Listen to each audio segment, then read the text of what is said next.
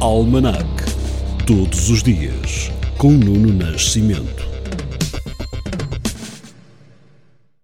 A 27 de abril de 1521, Fernão de Magalhães, navegador português que se notabilizou por ter organizado a primeira viagem de circunnavegação, morre em combate nas ilhas de São Lázaro, nas Filipinas. É neste dia de 1928 que Oliveira Salazar assume a pasta das finanças no quarto governo da ditadura. Já em 1963, é a 27 de abril que é criada a DSE, Serviço de Proteção dos Funcionários Públicos Portugueses, nos domínios da promoção da saúde, prevenção da doença, tratamento e reabilitação.